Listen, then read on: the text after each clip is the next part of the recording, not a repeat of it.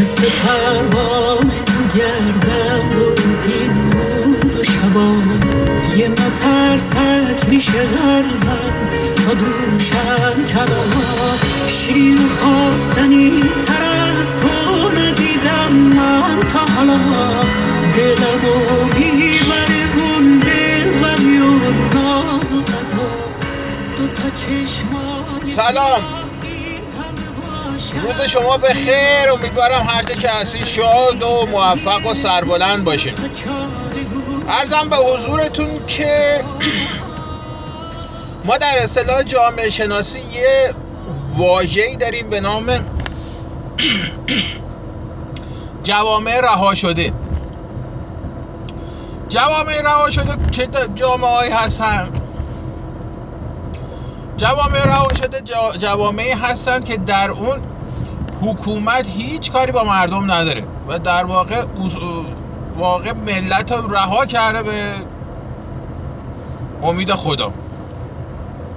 در این دست جوامع حکومت به وسیله سازوکارهایی که داره، مثل مالیات، نمیدونم عوارض، نمیدونم عوارض چیزا، جرایم و غیره، پول رو از سطح جامعه و مردم، دست مردم جمع میکنه، اما این پول رو خرج مردم نمیکنه، خرج هر کاری که دوست داره میکنه. و در مقابل ملت ها هستن که هیچ خدماتی از بابت تمام اون حق و حقوقی که دولت ازشون میگیره دریافت نمیکنه. به این دست جوامع میگن جوامع رها شده. اگه یادتون باشه توی یکی از رشته‌هام نوشتم که یه جامعه شناسی به نام آصف بیات اومد گفت که در این دست جوامع و با فوکوس بر جوامعی مثل جامعه لبنان و مصر، اومد گفت که آقا جان، این در این جوامع حکومت هر چقدر عقب نشینی کرده، جایگاهش رو در اون خلاهای اجتماعی که خالی کرده، گروه‌های سلفی و جهادی پر کرده، مثل اخوان المسلمین، مثل حزب الله، یا تو ایران مثلا بسیج. حالا این جمعیت امام علی رو که الان همشون رو دستگیر کردن و نمیدونم همشون کارشون کشیده به زندان و اینا هم در همین کانتکست قرار میگیرن و اینا نیروهایی هستن که میان برای پر کردن این خلاها، اما دولت جلوشون رو میگیره. حالا بهتون میگم چرا دولت جلوشون رو میگیره. اولش بگم که بهترین نمونه برای این کشورها که در ابتدا به وجود اومدن کشورهای آمریکای لاتین بودن، یعنی به دنبال اجماع واشنگتن که در 1900 و فکر کنم 89 بود، در 1989 به وجود اومد. یکی از اصولی که توش آوردن و پیاده کردن برای توسعه در امریکای لاتین، اومدن گفتن که این کشورها باید جلوی ریخت و پاششون رو بگیرن، باید کسری تراز بازرگانیشون رو جبران بکنن و دولت‌ها باید کوچیک بشن.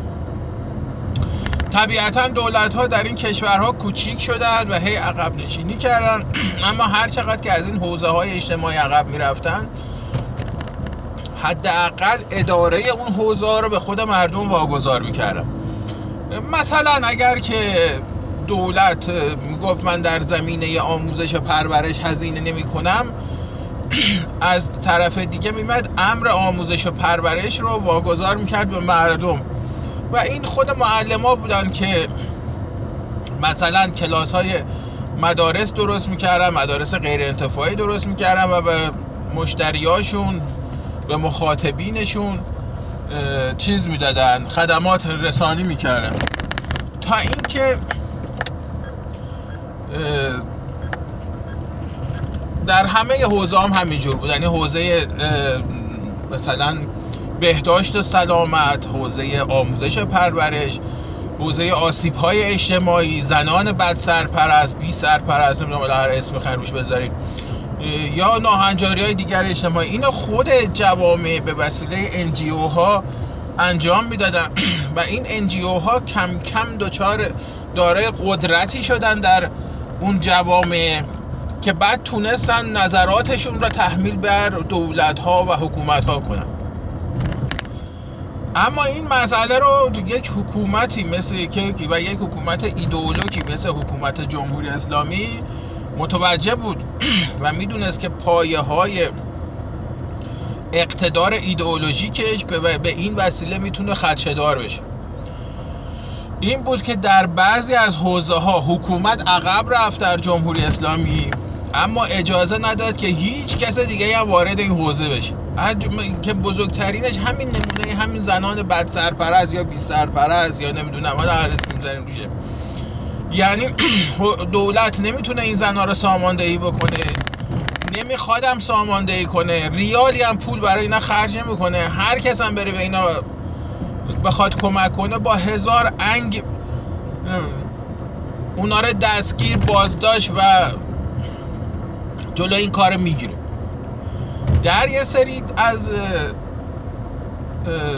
سری دیگه از این اتفاقات حکومت اومده چیکار کرده؟ عقب نشینی کرده، اما اجازه داده دیگران هم وارد بشن، اما با تحت نظارت دولت. یعنی دولت به این پررویی تو کل تاریخ بشر دیده نشده. نمونهش این که مثلا در حوزه آموزش پرورش رفته عقب، میگه من بودجه نمیدم، چشم مردم کور، خودشون برن پول بدن بچه‌هاشون درس بخونن. خیلی خوب، اما حق طبیعی یک مدرسه است و همچنین حق طبیعی خانواده هاست که از یک برند که اونا یک برند درست کنن در زمینه آموزش و خانواده هم برن در مقابل اون آموزشی که دریافت میکنن خب پولش مثلا پرداخت کنن. اما در کشور ما اینجوری نیست. در کشور ما اینجوریه که دولت سر ما رو گنده وایساده اون وسط، میگه من پول نمیدم، پولشو برو از مردم بگیر، اما من میگم چه محتوای کتب درسی چی باشه. یعنی من بهتون میگم که مثلا اگر خواستین ریاضیات تدریس کنید چی باید تدریس کنید. اصلا من میخوام بگم تو این مدرسه مثلا شما شاید یه مدرسه مثلا بخواد آقا مثلا روی علوم تجربی فوکوس کنه، این میگه نه، باید حتما مثلا دینی هم تدریس کنید، باید حتما ادبیات فارسی هم مثلا تدریس کنید. در نهایت امر اگر شما برید به این حکومت بگید که آقا من قرار خودم تدریس کنم، تمام هزینه های آموزش رو هم خودم متقبل بشم، بعد بابت این آموزشی که میدم از خانواده ها پول بگیرم، دولت خیلی قشنگ به شما میگه شما در اون نقطه آوانگاردت خندیدی و شما باید که همه این کارا رو بکنی، چشمت کور دندت نر، باید بکنی. اما وقتی رسیدی به مسئله آموزش، من بهت میگم چی آموزش بده. همچین چیزی توی جای دنیا نیست. یعنی شما یک جامعه رها شده دارید که در واقع انگار دانسته عالمن و آمدن رها شده.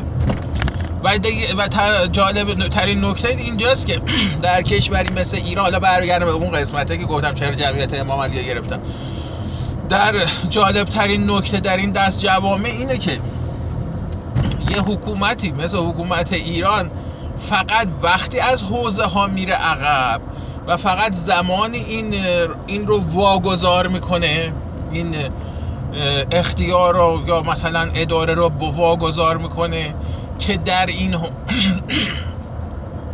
که فقط توسط بازوهای ایدئولوژیکش اون پر بشه، اون خلأ پر بشه. در غیر این صورت هیچ کس اجازه نداره وارد شه و نیروهای امنیتی حکومت تا حذف فیزیکی این افراد وارد میشن و میکنن. یعنی خیالتون راحت باشه که این کار انجام میدن.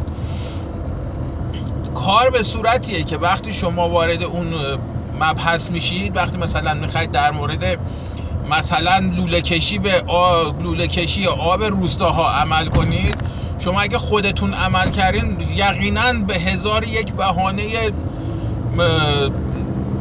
منطقی و غیر منطقی شما رو میگیرن، جلوی فعالیتتون رو میگیرن.